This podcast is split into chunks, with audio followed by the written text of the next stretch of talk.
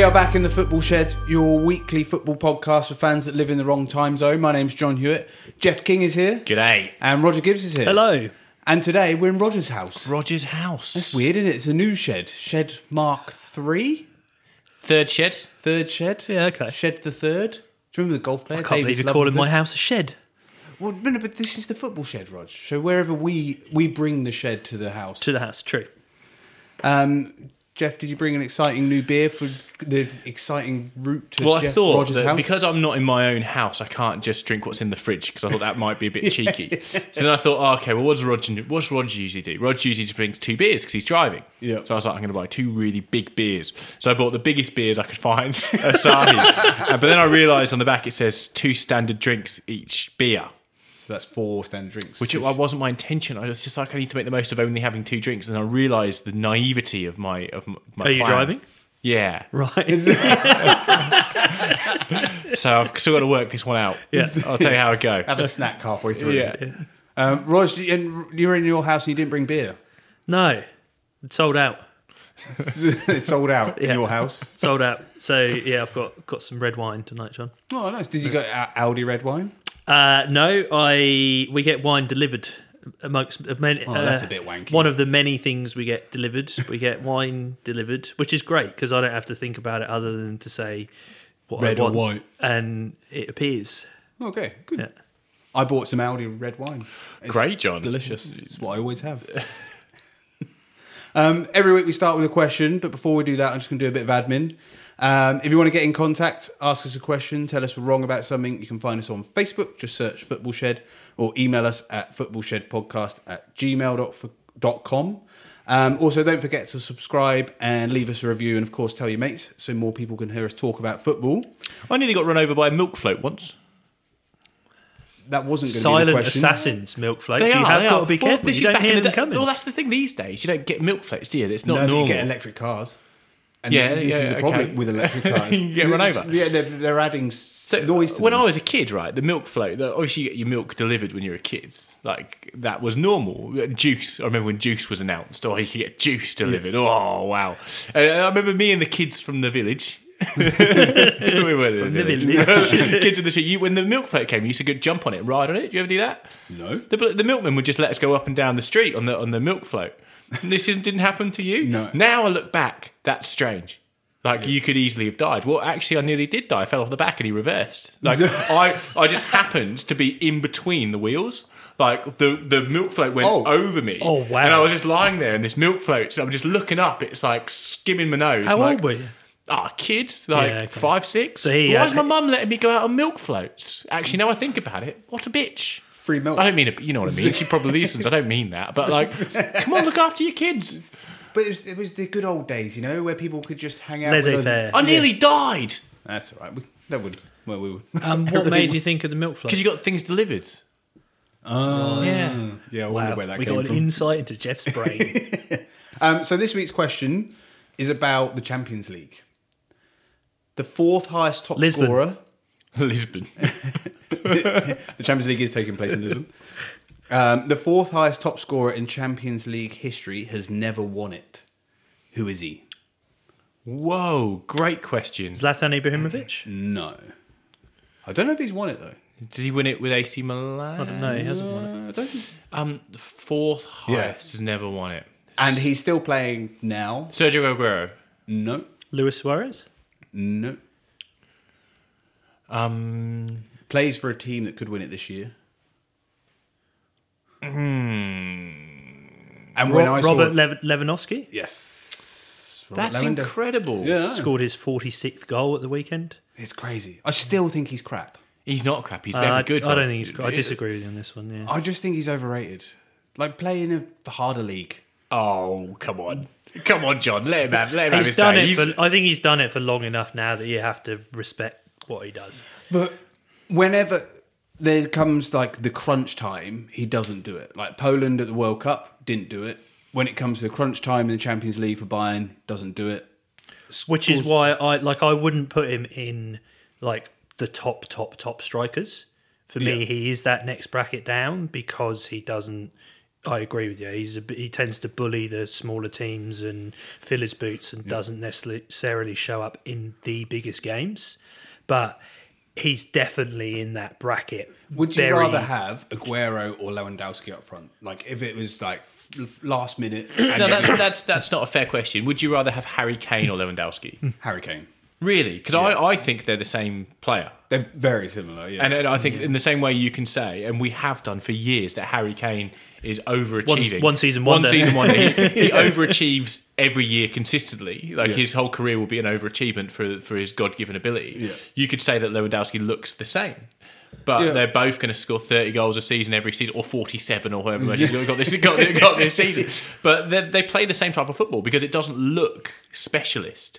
It, yeah, true. It actually just looks a bit like you're in not even right place, right time. It's just a bit laboured. He's a laboured, amazing centre forward. Yeah, it doesn't look easy or special. He doesn't score wonder goals or anything amazing. He just you, scores, you choose, scores lots of goals. Like you choose Berbatov over Lewandowski.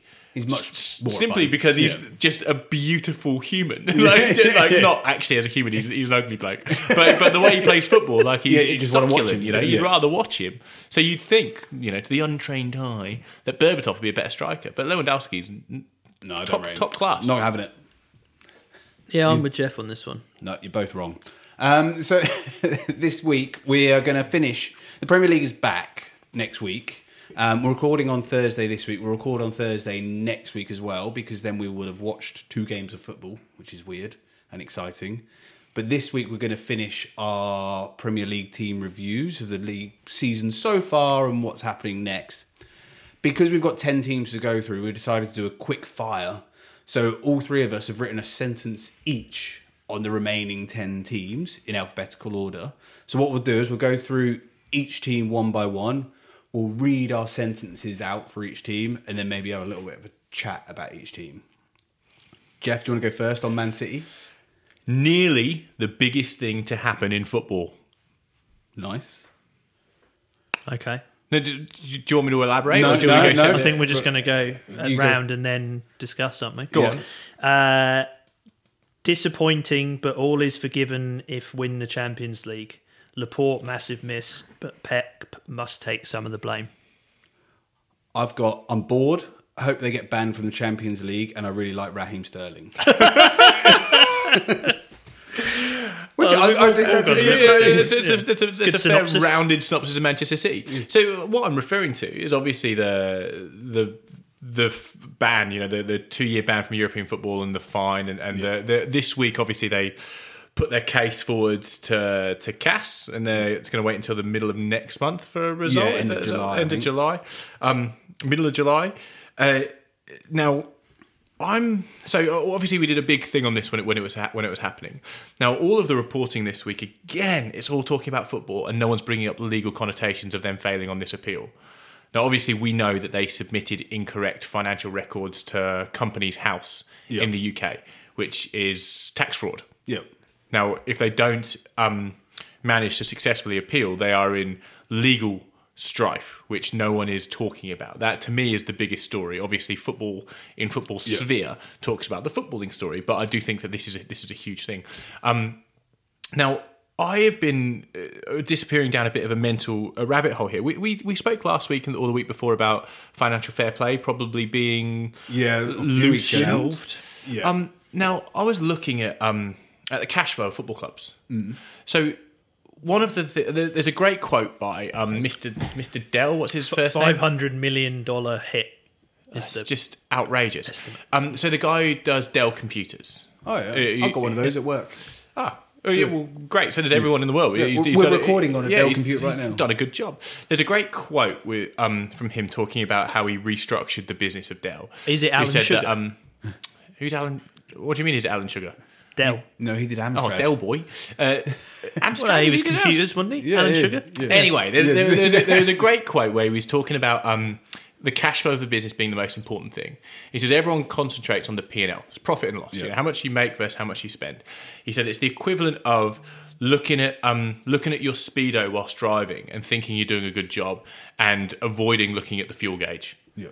He goes, if you're just about to run out of fuel but keep concentrating on the Speedo, How are you performing? How are you performing? How are you performing? You don't notice a catastrophe on the on the on the horizon, and nothing has really highlighted that in football. The fragility of cash flow in football, like three months without football. It's taken only three months and for us fucked. to be talking about clubs going under and not existing anymore. Now that means that the the reserves of football teams, the, the, the cash flow in those businesses is so mismanaged and so poor that you can't survive three months of no revenue without questioning your very existence as a business. Yeah. That is a huge problem, right? So when we originally were talking about financial fair play being relaxed, I had the same reaction as you. I thought, disgusting, disgusting, yeah. Roger. I think you went, fucking, you know, burn the, burn the house down. It's like, let's let them all crumble. But actually, that... um. When cash flow is such a problem in these poorly run businesses, the thing that they need is a cash injection. Now, financial fair play restricts cash injections because yeah. the last three months, and so financial fair play is taken over a period of time, over three years, and you look at how profitable, how much you're allowed to lose over that period. Now, every single club in global football right now has had three months worth of catastrophic losses, which means if financial fair play continues in, in its current guise, Everyone, no, get, everyone gets banned. No club can can, yeah, can invest you, in anything. You have, I agree. In that in that context, you have to. So so what I'm looking at Manchester City. So so you have to separate what's going on right now. So by it being financial fair play or or a crime, I think for committing a crime, which is falsifying your tax records, they should be punished. Yes, I think they are so fucking lucky that what's happening right now in global football is is putting a magnifying glass on financial fair play, going, maybe this isn't the right model to govern football. And if you don't think it matters that that, that when they broke those rules, though, it was another time. I mean, I think you should judge it on the time at which they committed those actions. Yeah, of course, I, I absolutely believe you should. But if you are the footballing pyramid and you've it's only been three months of of no incoming revenue streams before you are realising that your whole business is about to collapse, then you look for where cash is going to come from. Yeah. Now, Manchester City's... Um, Uh, what did Arsene Wenger call it? Financial doping. Manchester City's financial doping, as you yeah. call it, has not just been a benefit to Man City. It's been a benefit to the whole football league in the U K.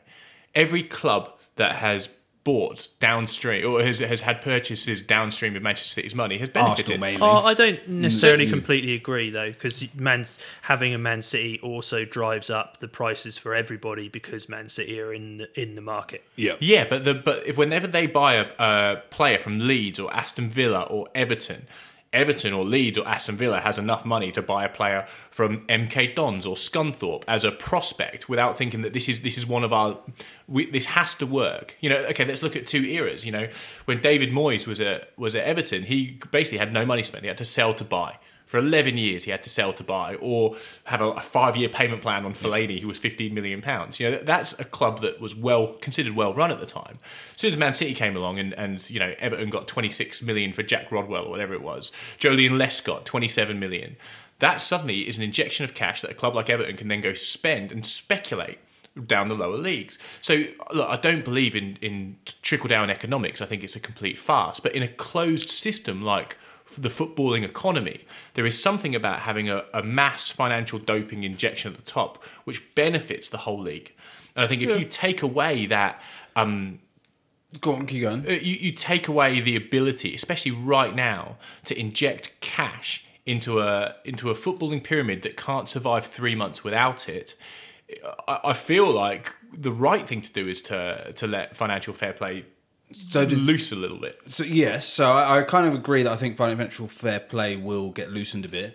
Do you think then, so is that saying that Man City are going to get let off or are they going to get done? I'm saying that there is never a better climate for Man City to be excused of their crime than right now in football. And I think Man City are so fucking lucky that this has happened now, because if this happened a year ago, we were looking for scapegoats. Yeah. We were looking to yeah. to stop Saudi Arabia coming in yeah. and doing it. We were looking to, you know, to stop Usmanov. We were going, okay, well, we need to make a an example of a team like Manchester City to go, it's not fair. Whereas right now, everyone who was originally looking to make an example are the clubs like A C Milan, Manchester United, P S G. Yeah. They're, they're clubs who are going, well, we've got all of this money, but we need to make an example of someone so that we can stay here at the top and, and stay at the top table so no one else can come take our place away. Now these clubs are fucked. And these clubs are just looking for money to come in. I tell you what, A C Milan right now want Manchester City to have money because they want Manchester City to buy their players. Yeah. And and they, they need it. The footballing world needs an injection of cash. It's so, an, I find it interesting that both of you picked that as... Um, well, like I, did, I just put, I, I said I'm bored of them because I am bored of the way Man City play because it's too perfect. Yeah. Um, it's just... There's no fallibility in it and there's no fun in it. It's just perfection, which perfection... The beauty of humanity is that it's failed and Man City just do perfection and that's boring. Um, and I kind of hope they get banned from the Champions League, partly for that reason, to get an example made of them. Um, but I do like, really like Raheem Sterling. But there's a football... yeah, I mean, I, I suppose I focused on it just on a football context. Yeah. And like, aside from the fact that you don't like the way that they play... I mean, if Man City don't win the Champions League, and they're certainly not going to win the league, is their season a failure? I think it probably is. Yeah. They've got to win everything every year to yeah. be... For the amount of input they finance they put into it, they're meant to be winning. And to lose every... the league by the amount they have, yeah. and then not... I think if they win the Champions League, like... Yeah, if they were five give... points off Liverpool right now, you go, yeah, that's all right, but they're twenty-seven points, twenty-nine points, whatever it is. Um, let's move on to the next one. Man oh, United. Yeah, quick fire. We can't bang on. yeah, quick can't fire. Bang on. No banging on. I'm going to start with Man United because I'm a Man United fan. Yep. My sentence is, it's good, it's bad, it's great, it's awful, it's okay, I'm confused. I like Bruno and Rashford and Maguire. That's a long sentence. Okay, I'll go next. They beat City two nil. What the fuck? yeah, nice. Uh, improving. Full stop. Champions League will be a bonus. Fernandes a player. Oué le Pog. Oh. uh, that's a French word. You made French's stuff like that. Well, talking of Pogba, he's going to be back and fit and playing now. Does that make a difference? Does that mean Man United are going to win the league this year? Uh, this year. You'll have your eye on fourth, I think. I mean, mm. I, I suddenly, if you can get Pogba back, you, you well, first of all, you've got to find him. Yeah. And then if you find him and you actually get him on the park and play yeah. him, and Fernandes continues to play like he was yeah. before the shutdown, and Rashford's fit again, and, you know, and Rashford's fit again. Martial was looking good. Maguire, like, I feel like there are a lot of positives there for United in what started out as a pretty grim outlook. Mm. You know, um, ten games into the season, yeah. um, so I, I mean, I think if you get Champions League, I do think that's a bonus, but. I kind of think that you, you will. I think I, I, I think you'll get fourth. I'm quietly confident that we're going to get fourth. um, I just think that there's a bit of momentum. I think there's been very little noise around the club whilst coronavirus has happened. The only things that are coming out are good news stories about how great Rashford has been in the local community and the effort he's put into the local community, and Pogba's stories have been positive. Everyone's loving Bruno. It just seems like there's a quality feeling about Man United at the moment that hasn't been there for a little while. Yuck. Which is exciting. Um, yeah, I mean, I, uh, I ch- I chose this game not just to be facetious, but um, I, I chose this game because of the stats. Yeah. And I, th- I think this is quite a quintessential Manchester United performance. If you remember this game, they, they won two nil. Martial and McTominay scored. Uh, what a player. Yeah, but they had twenty-seven percent possession. And yet still had more shots than Manchester City, nine to Manchester City six, and that. But I do, but I think that Bruno has been a significant signing in change. You know, changing that, giving the ability to do more when they have the ball. Whereas I think before that, you, they were so limited in midfield that counter-attack was it. It was basically a slightly, you know, more advanced version of get it to the quick blokes up front. But I think all of a sudden... Well, yeah, you, if you, put... you remember, this is the game that Bruno chipped it over the wall and, oh, and Martial right. ran on yeah. and, and volleyed it I, from I'm over not, his shoulder. I mean, right? I, but I, I mean, not taking that game in isolation, I think our criticism of United a lot, particularly early in the year, before Bruno arrived, was they only had one way of playing. Mm-hmm. They tended to do better against the better clubs and perform poorly against the, you know, supposedly weaker teams because they couldn't break them down. Yeah. All of a sudden, if you put Pogba and Fernandes in the team, which obviously hasn't happened yet, and they're both playing well, I think that just adds a completely new dimension to the way that they can play. Fred, but is Solskjaer the man to to do that. I, do I don't think he yeah. is. But Fred um, has played thirty games before Bruno arrived uh, this season, had one assist, no goals. Nine games since, two goals, three assists. And I'm not saying it's because Fred's suddenly become an attacking player, but it means that we're controlling the ball in the middle of the park. We have the ball for longer, which means that players that are better on the ball and have a bit more time in the middle of the park suddenly get a bit better. And uh, so he's made the whole team a bit I mean, better. Pogba was one of the best players at the World Cup. Yep. You know, and so to be able to bring him back, someone in, if they if he can be anywhere near that, and if he's interested, then I I think fourth is yours to lose. Unfortunately, right. Let's move on to Newcastle next. Oh yeah, um, Newcastle. Quick fire. Newcastle we've spoken about a lot, so we're just going to do our sentences and move on and just leave them hanging. Geoff, you go. The best and worst signing of the season. Rog? Uh, dull as dog shit, but still overachieving. I've got. I just feel sorry for them. And Saint Maximum has been a be- breath of fresh air. Uh, Saint Maximum, best signing. Joelinton, worst. Yes. Um, Norwich. Rog, do you want to start? Still a chance. Well, I've got have a great behind-the-scenes plan and would like them to stay up. Maybe they have a slither of a chance now, but doubt it. I've got genius, future champions. Wow, we're we're, we're going to pause on that. Of the We've... championship? No. Okay, right. So we're in we're in a complete football finance chaos, right? Yeah. So Norwich had a we've we've all waxed lyrical about their sporting director. We, we, yes. We've all what's his name? Simon something. Yeah, I can't yeah. remember his name. Yeah. Um, And th- basically, they had a plan, which we knew they had a plan when we saw Sheffield United spend money, uh, we saw Aston Villa spend money, and Norwich spent basically nothing. We knew, and they admitted that what they were going to do is go up, do their best, give it their best shot, but if they go down, they're going to be in a very strong financial position to make sure that they can solidify their gains and go up just like... Um, Uh, Burnley, just like Burnley did when Burnley went down. You know, yeah. they, they followed that football model. It just so happens, when I say it's genius, that they've done that in an environment where everyone else is fucked. Yeah. So what they've done is, what, yeah, what they've done is they've gone up and they've saved their money. Everyone else has spanked their load. They've saved their money. They're going to go down and they're going to get parachute payments. So they're going to be in the championship in a in a time where championship clubs have overspent. Their wages are too high, their players mm. cost too much money, so they gamble to get into the Premier League.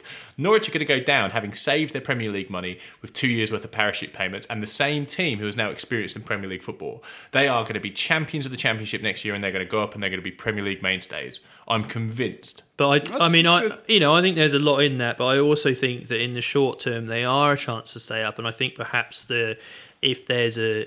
We've, I think we've touched on this last week or the week before, but I think they're one of the teams that may benefit from this no crowds yeah slightly yeah. more sterile environment, more like a training drill, because I think technically a lot of their players are, are quite good and they've got a clear way of, of playing, and they tend to, you know, they've been losing to sort of gritty performances mm. from, from poorer teams, whereas I have a feeling that that um you know, the, the slightly more expansive teams, particularly lower down the league, will do better under this. Um, mm, I so, agree, so yeah. I, I mean, I wouldn't write them off. Yeah, I, I, I was just looking at the league. They're six points off safety, which sounds like a huge amount when you're not winning games. It's two wins, but it's actually just two wins, and, and you can see the league starting again, and a team easily going on a run, and you just get a bit of momentum and you win your, they're playing Southampton in their first game, they win that one,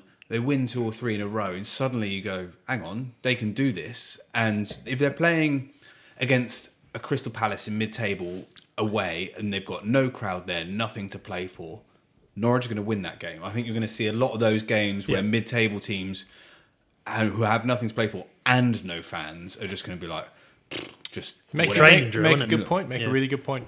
Yeah. So uh, Norwich have got a chance. Next up is Sheffield United. Um, I'll go first.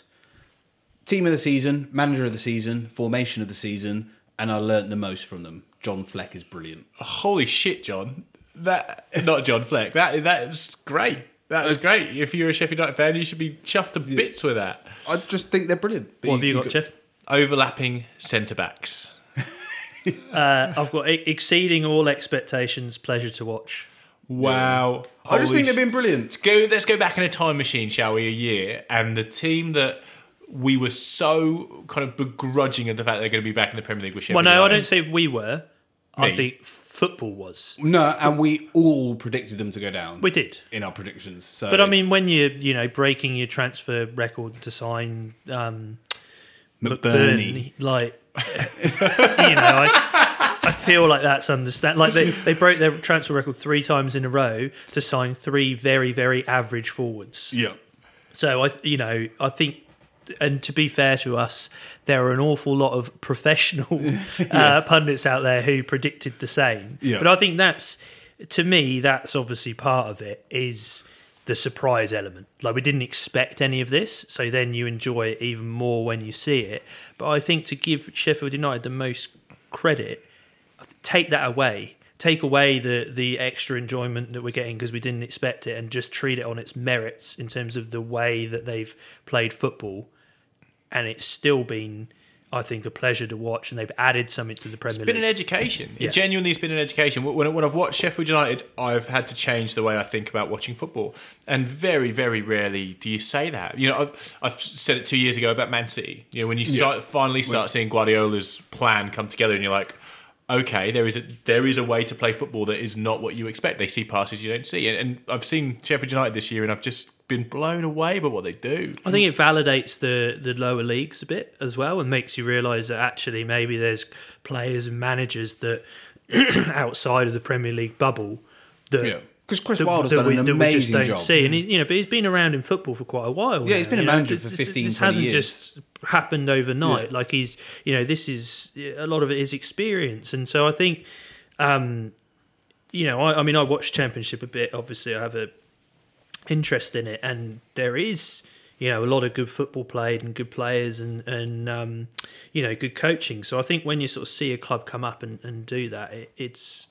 It's really exciting. It's my. I have one fear for Sheffield United is second that, season syndrome. Well, kind of, but also they're going to get the second season syndrome in the same season because everyone's just had three months off or however long it is to suss out. Oh, you know when we played Sheffield United last time and they fucked us over with their overlapping centre backs and stuff. We'll just study that and work out what we're going to do this time. So they are four two points off Champions League at the moment. Well, depending on five, we'll say five points off fourth. Um, they've got a bunch of mid-table teams or lower league teams to play in the next few weeks. And I really want them to go on and finish fourth, fifth, sixth and really do something. I'm scared it might all go wrong like it would have in the second season. And they might have just finished sixteenth, seventeenth, which is fine. But this season, if it... nothing had stopped. I could see them with the momentum going, getting into Europe and something happening. And I just want them to be able to do that because they deserve it. But I, I mean, but even though, I mean, they, I, I agree with you, but I think if they survive, they'll be happy and they will have enjoyed it. And I think they'll be in the Premier League next year and, you know, we'll get to, yeah. to see, see them again. And I don't think they're just going to, I think that Wilder is an, you know, an astute enough manager and an inventive coach that if all of a sudden teams start... I mean, for starters, I don't think it's easy to um, counteract overlapping centre-backs. No. Um, but... Well, because usually you put an extra man there, they just stop overlapping. Exactly. That's, but I think it'll come, you know, it. they can come... You know, I just, would expect him to then come up with something else. Like, I don't think he's a one-trick pony. I think that's what he's no, shown. You'd he's say a, once he's sick of being wild, he'd go wilder. Oh, God. God, move on. Southampton. So, uh, Rog, do you want to start on Southampton? Um, must survive. New contract for the Alpine Klopp. So I think you just yeah. got another four years. Yeah. Um, they've really turned it around as well. I mean, we talk about the... Hey, is that your oh, yeah, yeah, yeah, yeah, yeah, yeah. You're back no, on, I've got back tur- on point. turned it around. Okay. In brackets, sorry. Um, so I've put back on track after the nine nil. The Rabbit Hutch has a plan, and I like it, but I'm not sure about their recruitment. I put nine nil, but it was raining, so don't worry about it. It was really raining, too. It was really, really raining. Um, what were you going to say, Rog? Oh, I was just, yeah, I, I you know, turned it around in brackets, and they, and they they were looking very, very dicey at that point. Not not just because of the result, Um, but we talked about happening. Geoff, whether maybe uh, you know the Hutch threw that one in there to as a bit of a yeah, just let mo- it happen motivation factor. But um, I mean, their their form since then has has been a lot better and has essentially got them out of trouble. But I think, you know, I really respect the fact that they've committed to their coach and, you know, that there is a plan there and they've done that. But that's all very well and good. But if you do that, you need to stay up. Yeah, and they need to stay up. And then if I was trying, because I said I've put that they're not sure about their recruitment. I was trying to think about the players they've bought. And I could only think about Shea Adams, who's been a failure. Hergeberg. Uh, Her- Hergeberg was in there three or four years. He's been there a while, yeah. yeah three, Hergeberg? Yeah, three or four. He may go to Everton for thirty-five mil. Oh, thirty-five mil for Hergeberg. Yeah. And, um, but, but they, I mean, Shea Adams has been injured a fair bit. I think it's...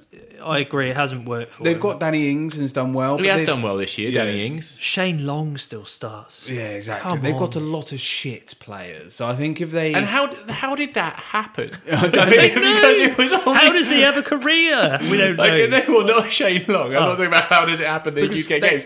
But you, you've only had, got to go back five, six years and they have the best... The, the best team in the Premier League. They had Mane, really. Lallana, Van Dijk. Yeah, it was like, a phenomenal team. And I know, what are you going to say? Well, they just sold them. Like, I get it, yeah. But you sell them for a lot of money and you replace them. Yeah. Well, but that, I mean, I suppose that they've had that strategy for a number of years in terms of buy players cheap or develop them and then sell them on at a profit and then try and do the same thing. And it keeps working until you don't quite get it right. So and where's the where's the money stuck gone? And you end up with a load of average players. Well, where's the, they're just as fucked as everyone else. That's the that's the yeah. thing. Like, yes, that strategy's great, but where's the money? So yeah. so you're in the you're you're in the same coffin as everyone else right now, and you've sold all your best players for the last twenty yeah. years. So you should have just, like, I don't know, rolled the dice a little bit. They should be safe this year. They're on thirty-four points, I think. Uh, from them down, I think is the possible relegation, but again, like I said, if they go on a real terrible run, then it all could go wrong. But I think one more win and they're fine. But the the, yeah. the thing that I loved most is that they beat Leicester that game afterwards. So yeah, they, they lost nine nil yeah. and then beat Leicester two one, and I, I think that is great. That's yeah. the beauty of football. Yeah. If, anyone, if, if you're an alien, you've come down, you want to watch football, have a look at that. Same season, nine nil, two one. There you go. Um, next up is Spurs. Now, really boring point that I found interesting. When you do alphabetical order of all the Premier League teams, Spurs or Tottenham Hotspur still land in the same spot. Oh, that's... Do you know, I forgot great. about Spurs, that's, that's... and they're, they're not in alphabetical order on my list. They're at the bottom. And then my sentence for Spurs is don't care. Well, my sentence for Spurs is fuck off, Jose. Hope it all goes wrong. Tip them for the league and now want them to fail. Don't borrow one hundred seventy-five million at zero point five percent. You're selfish. Yeah. Well, I was going to bring that up later on, but yeah. I mean, Spurs are financially... Sorry, let me do my sentence. Yeah. Um, a soap opera of fatigue and drama. So for any Spurs fans yeah, like listening, we're, yeah. it's all positivity. Um, um, I mean, I didn't mind Spurs. Uh, in fact, I probably quite liked Spurs, but I'm just... Just sick of the Mourinho. I, I was going to say, I, I yeah. think it's interesting. For me, as a Man United fan, I tip Spurs to win the league this season. Watching Pochettino, what he'd done over the last few years, they got to the Champions League final. They've got some great young players. I think they've done really well. As soon as Jose Mourinho's come in there, I can't stand them. And he just brings a negativity. He bring, brings a miserableness to it all. And when you hear the stories about how they went try to do the furloughing of their staff, and then now they're borrowing one hundred seventy-five million from the government at a really low rate, when there's one hundred seventy-five million would save all the League Two clubs that are in a massive pickle, and they can't borrow at zero point five percent. Why not? They can. It's a it's a it's a government initiative to survive the coronavirus. So any company can borrow from, if as long as you can prove that you're financially fucked enough. No, but yeah, but also, they wouldn't be able to borrow that much. No, no, you have to be of a certain size. Okay. So you're, you're saving only the big and not the little. So if... Like a lot of this, like it's a prime example of the people that will benefit from the whole world situation now are the one percent of the time. But I've got to say, like, there's there is rhetoric around this that, that frustrates me a little bit. And I'm sorry if, if you listen to previous weeks and I'm contradicting myself, because I evolve as a person and my opinion changes as I as I start to learn new things. Contradictions um, is good. But you know, these clubs are also battling survival. So, so again, I disappeared down a rabbit hole of lost revenue for... Spurs are not. Wait, yes, they might lose wait, hundreds wait of millions. Their, their guy, I guarantee you, however much Spurs are losing at the moment, their owner has just made double that in speculating on... stocks on and stock shares market. And currency yeah. during this crisis. So of course, they but, but as a, as an independent business, you, you, you, look, if you own a business, you, you if your business is failing, you put measures in place so your business can survive on its own. You don't think, oh, I'm going to put my hand in my pocket to keep my business alive.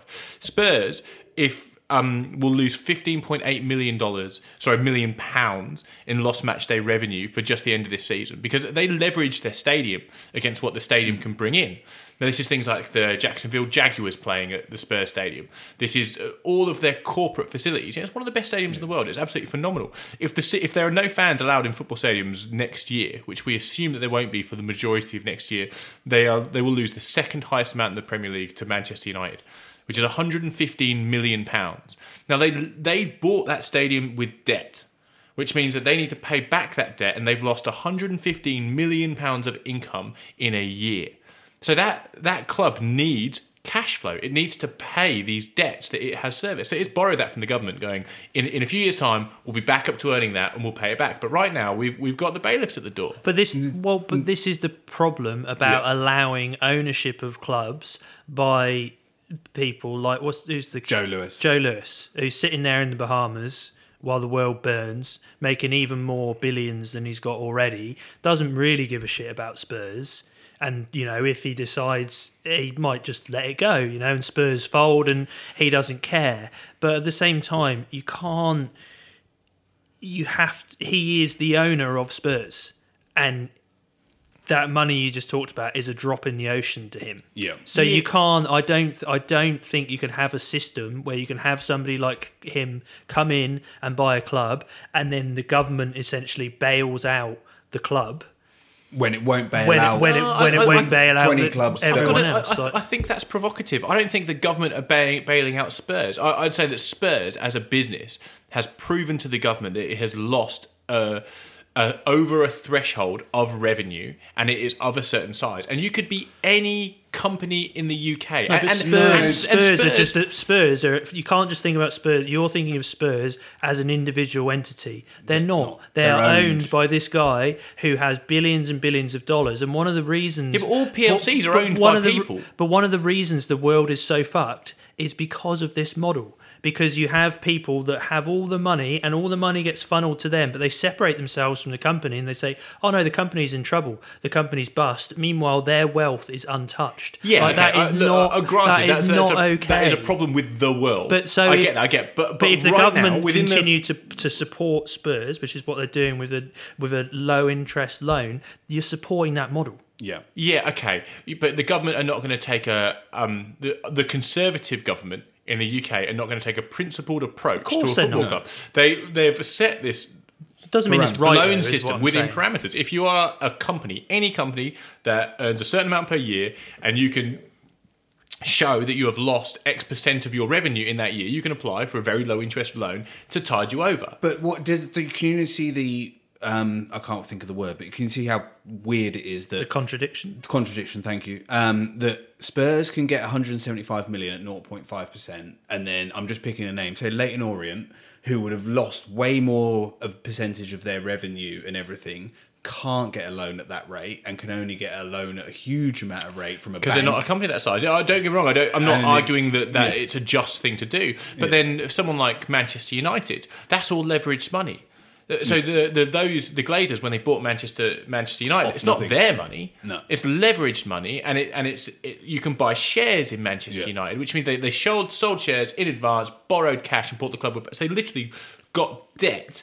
It's like me getting a credit card and buying your house. Yeah. I'm I'm and knowing that the house is going to earn me more than I'm going to pay on my credit card. Yeah. That's not fair either, because no. average Joe on the street, they, they can't yeah. borrow nine hundred million pounds worth of money to go, well, it's going to be worth more. That's not fair. And so I think, bring it back to my point, I think it's interesting just on a personal, reflective point.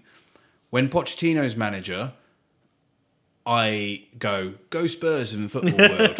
When Mourinho's manager, I go, I hate their owner and I hate everything to do with them. And I think it's interesting just from a personal point of view of how my mindset changes so quickly just based on the manager. And I think that's a thing, like whether Klopp's in charge of Liverpool makes you go, oh, I quite like Liverpool. You like you ignore the background because you have this figure that you go, oh, I yeah. quite like them.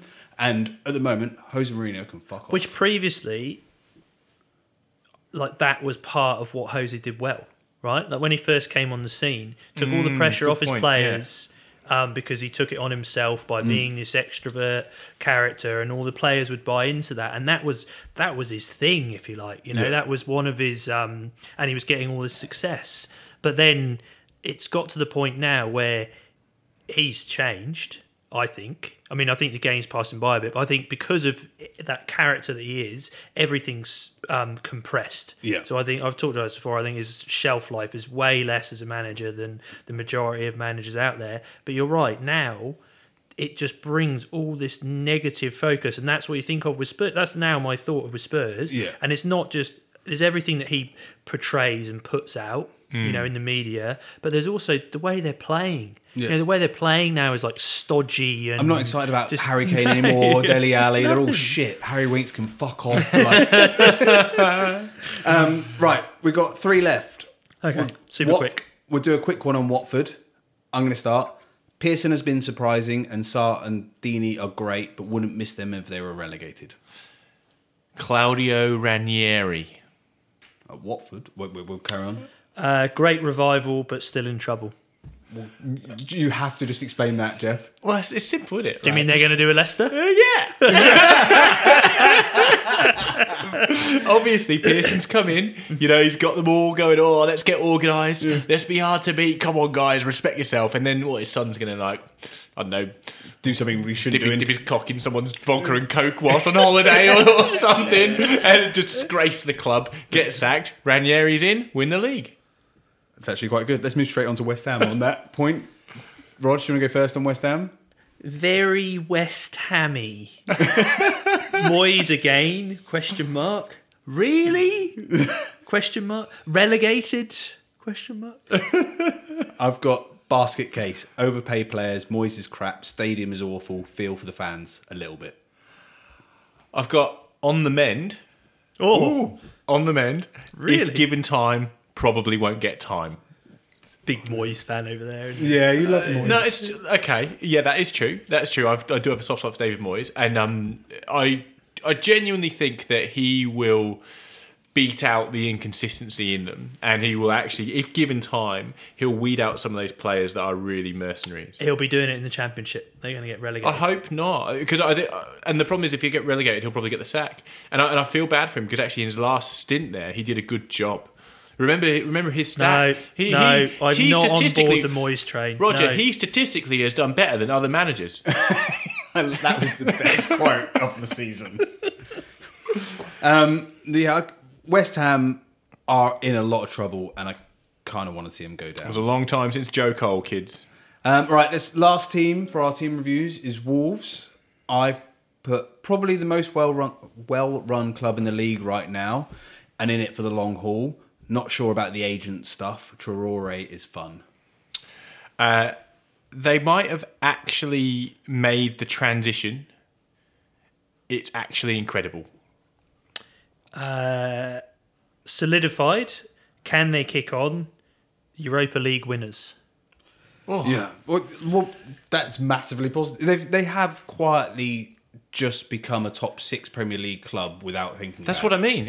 Uh, no. There, there are there are mid-table Premier League clubs who who spend years and years and years yeah. knocking on this glass ceiling, and Wolves have just proved there is no glass ceiling. And if they, I mean, I think the other thing is if they sell Jimenez, I mean, oh, wow, he's crap. Gonna, anyway. Well, no, but I was going to say seventy-five million, and if they sell Traoré, a hundred million, but obviously that They're might not, be yeah. dinted somewhat yeah. by the. Um, They'll loan them to buy the, the, the current yeah. market conditions, but I, I mean I think they will sell those players for plenty of money even in the current environment because they'll only go to a like if I think if uh, Timo Werner signs for Chelsea, which looks like he might, then Liverpool might be in for Traoré, and yeah. I think they probably will spend yep. a fair amount of money on him, but um, Yeah, I think I think they might miss out on fourth, but I think the Europa League is their um, route to the Champions League. Yeah. And they're because they're still in the Europa League, aren't yeah. they? So they can win that and get in the Champions League. And I just I,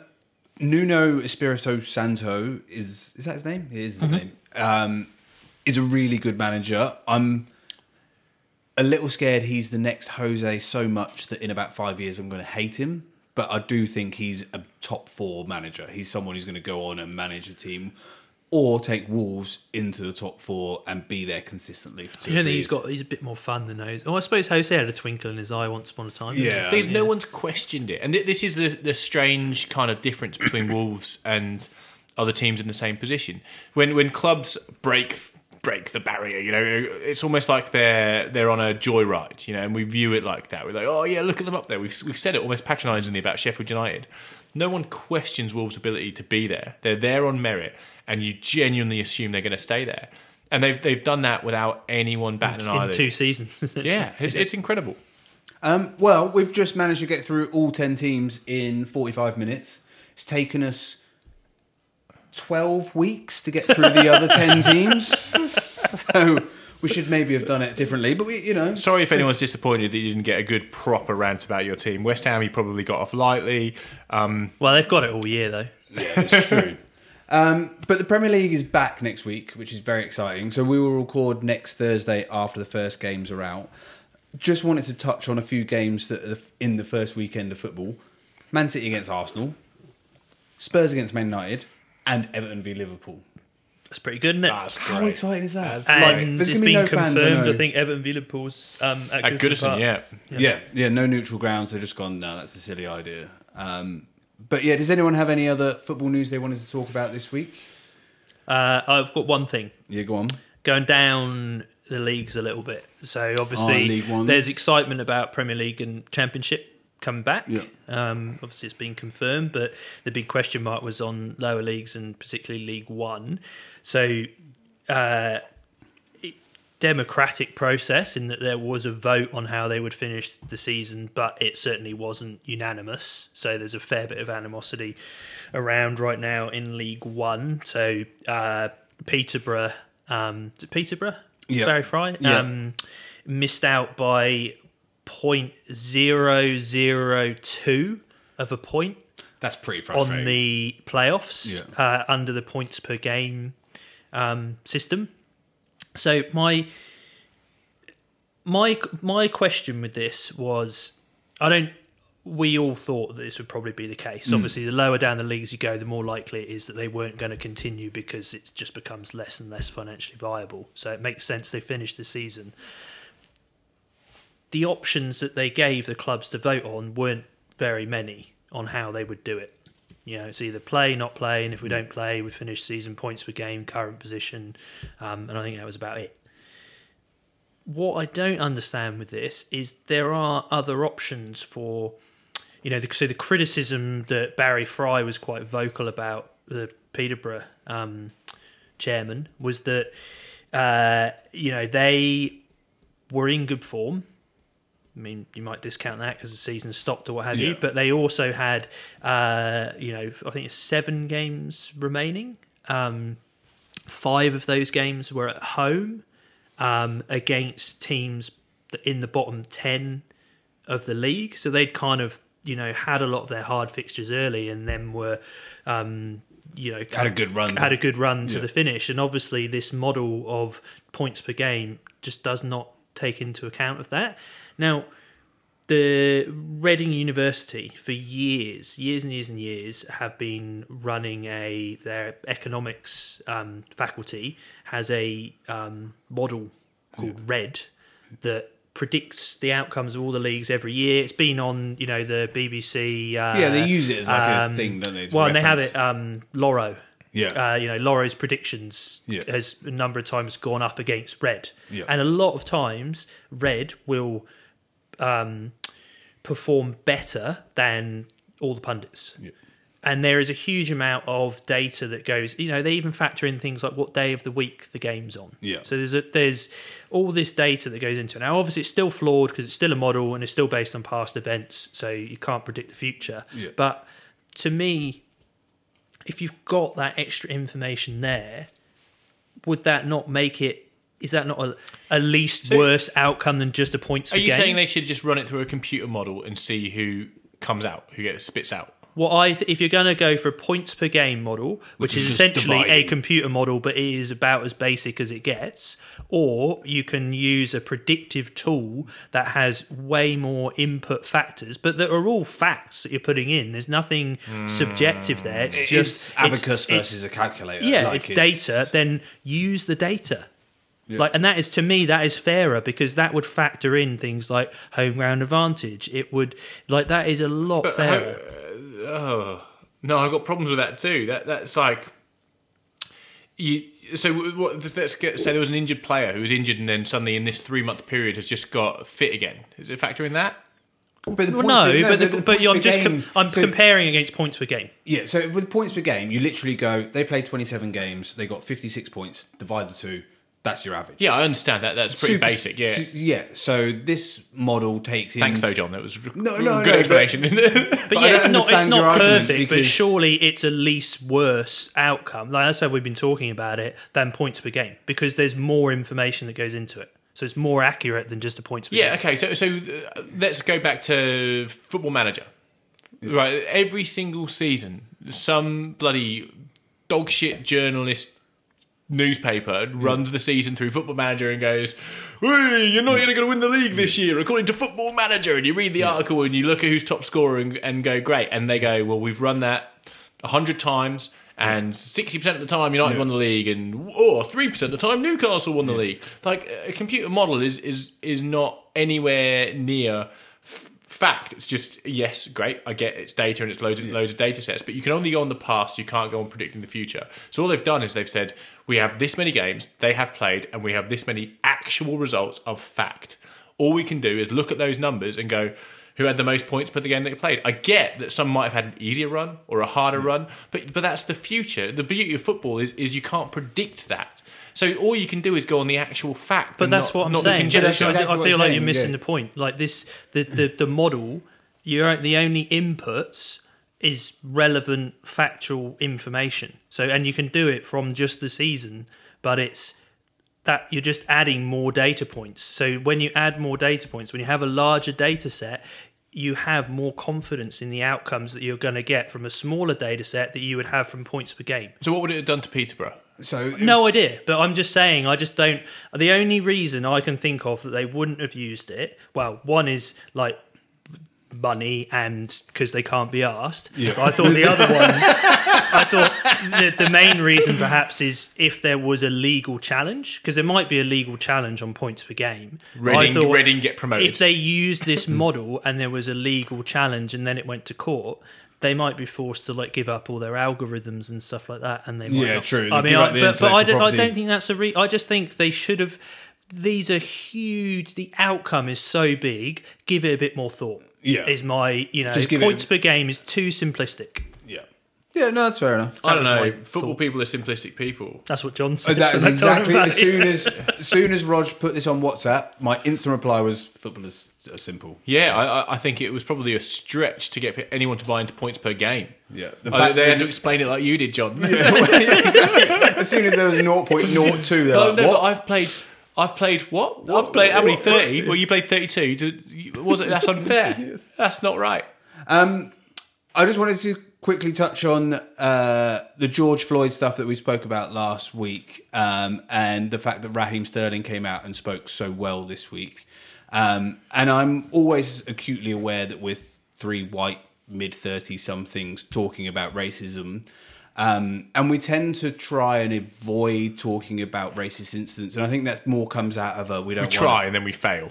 Yes, but it's also not. So Raheem Sterling got racially racially abused at a game last season or whatever. I don't want to give airtime to the people that actually do these things, but when there's good stuff happening, I do want to give airtime to it. And I think what Raheem Sterling's done and talks about this week has been amazing. I think the Guardian podcast that came out today, which is purely about racism in football, is absolutely brilliant. Um, there's a ra- podcast who's, I can't remember, Stadia something, that the first twenty minutes is by a guy who um, has been dealing with racism. And I just think there's a lot of things out there. So I wanted to bring it up because there's so many... I want to talk about it, but I don't know how to talk about it. And I think we're in a point where we should talk about it, but I don't know how to. And I think we're going to make mistakes and we're going to make errors. But I think we're in a moment where we need to go, this is fucked. Do you know who did it well this week as well that made me proud again? Mm. Gareth.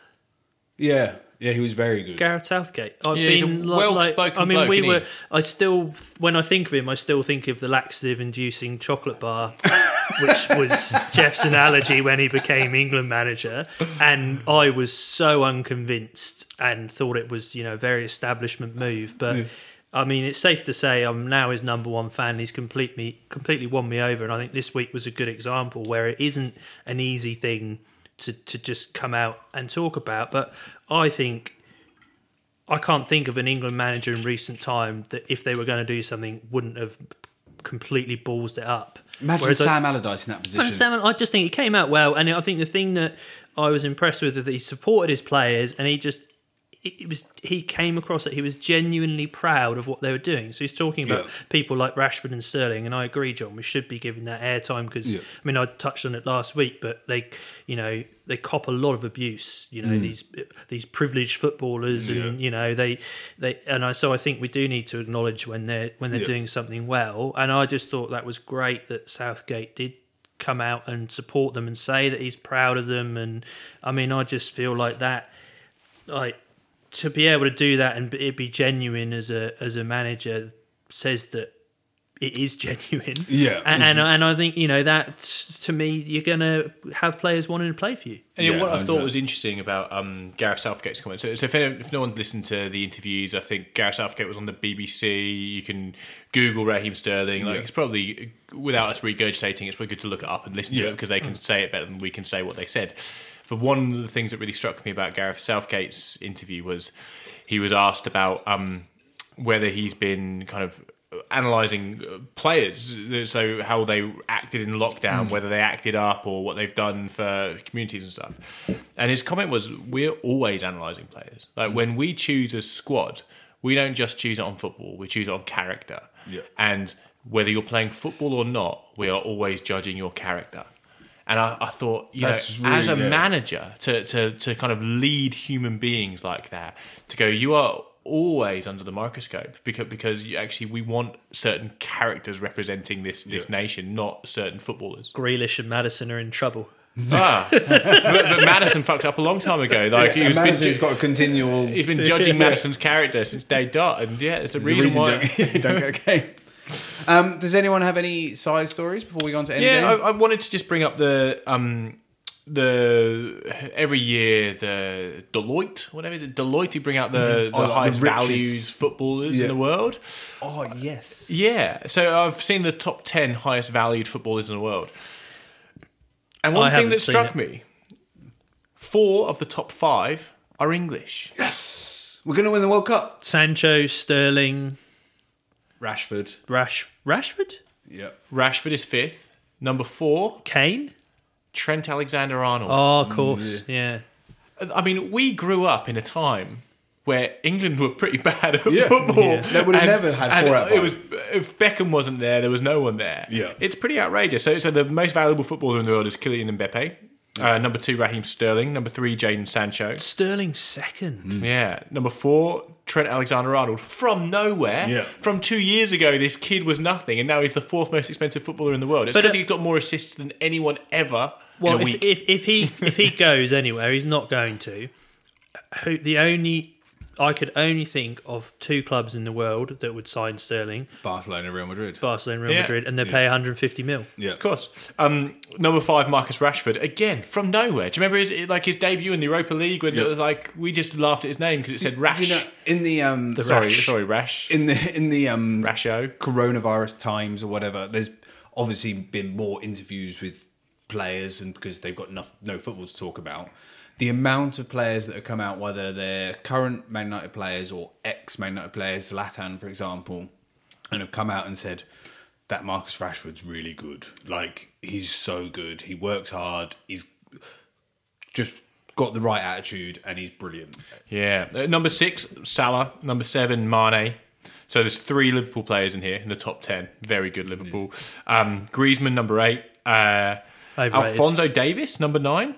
Uh, Bayern, Bayern Munich. Munich. Yeah. Canadian. And, and, Canadian. Yeah, yeah great. And Harry Kane at ten.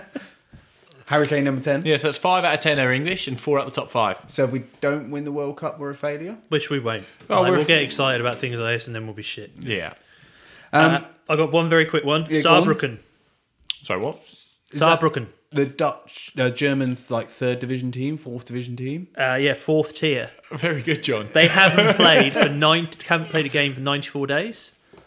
First game is going to be uh, the oh, se- semi-final, semi-final with the yeah, Germans. Okay, yeah, I've read this. I just didn't thought they, I was great. Did they play? Did they lose? Uh, it might have happened. Yeah, I don't know. I just saw it in the week. I think they lost three nil this morning. Oh, or that's last sad. Night. Oh, that yeah. is sad. Yeah. yeah.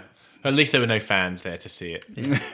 But I just like that is such a long time to and when not you're have a fourth division side, yeah. and then just suddenly go, "Oh, biggest game ever!" Ugh. Nobody there. Yeah, yeah. Um, right, it's end game time now. Oh. Rog, you kind of won by default last week. I listened back last week. It's so terrible. I am terrible at this game. Well, I'm not even trying to be maybe self, this is your turning point. I'm not looking for you to go, no, Jeff, you're really good. I'm actually bad at this. The Premier League's back. You. You've still got enough time to win it.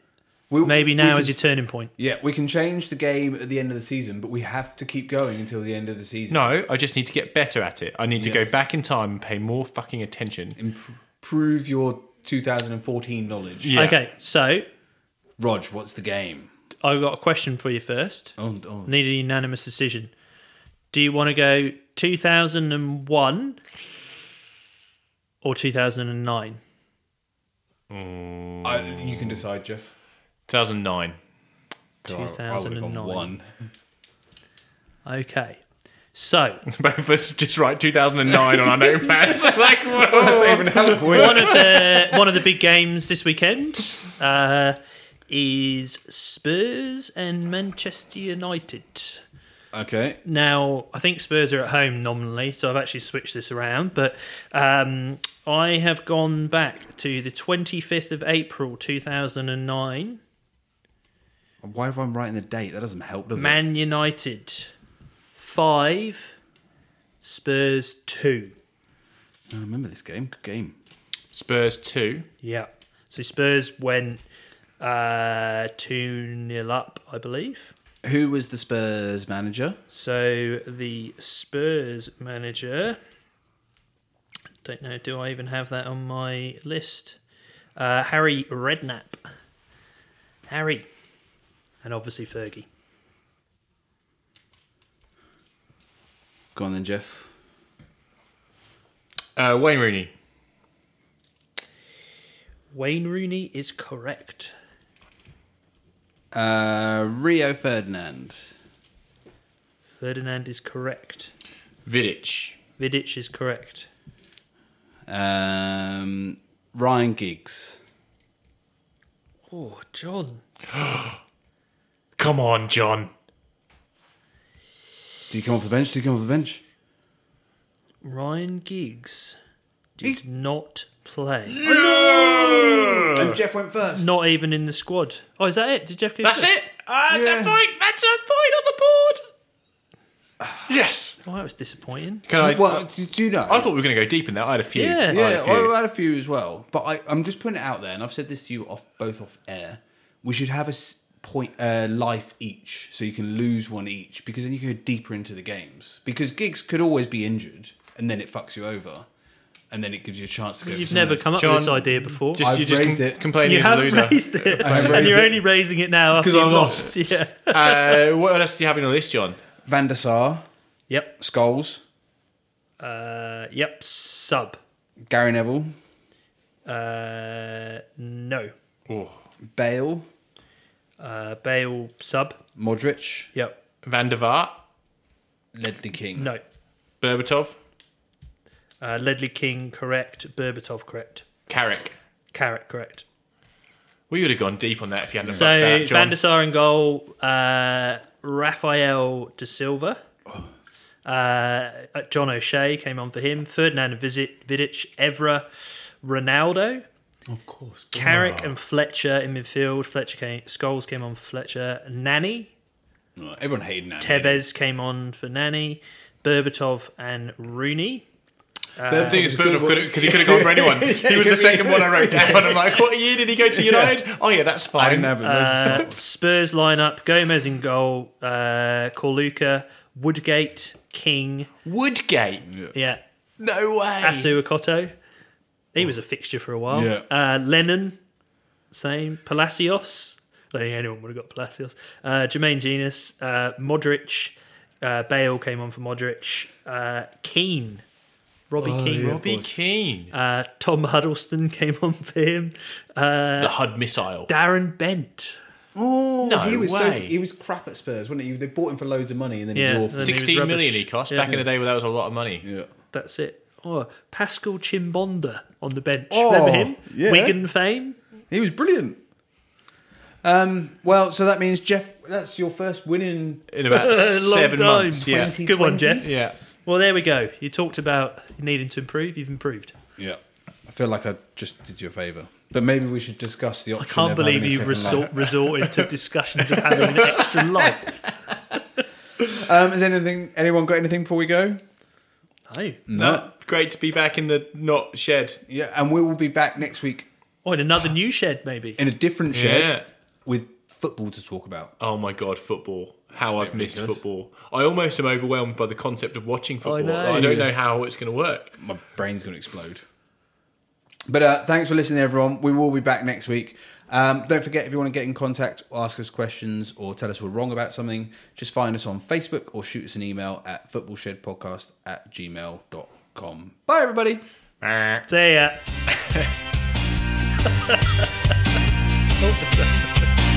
Oh,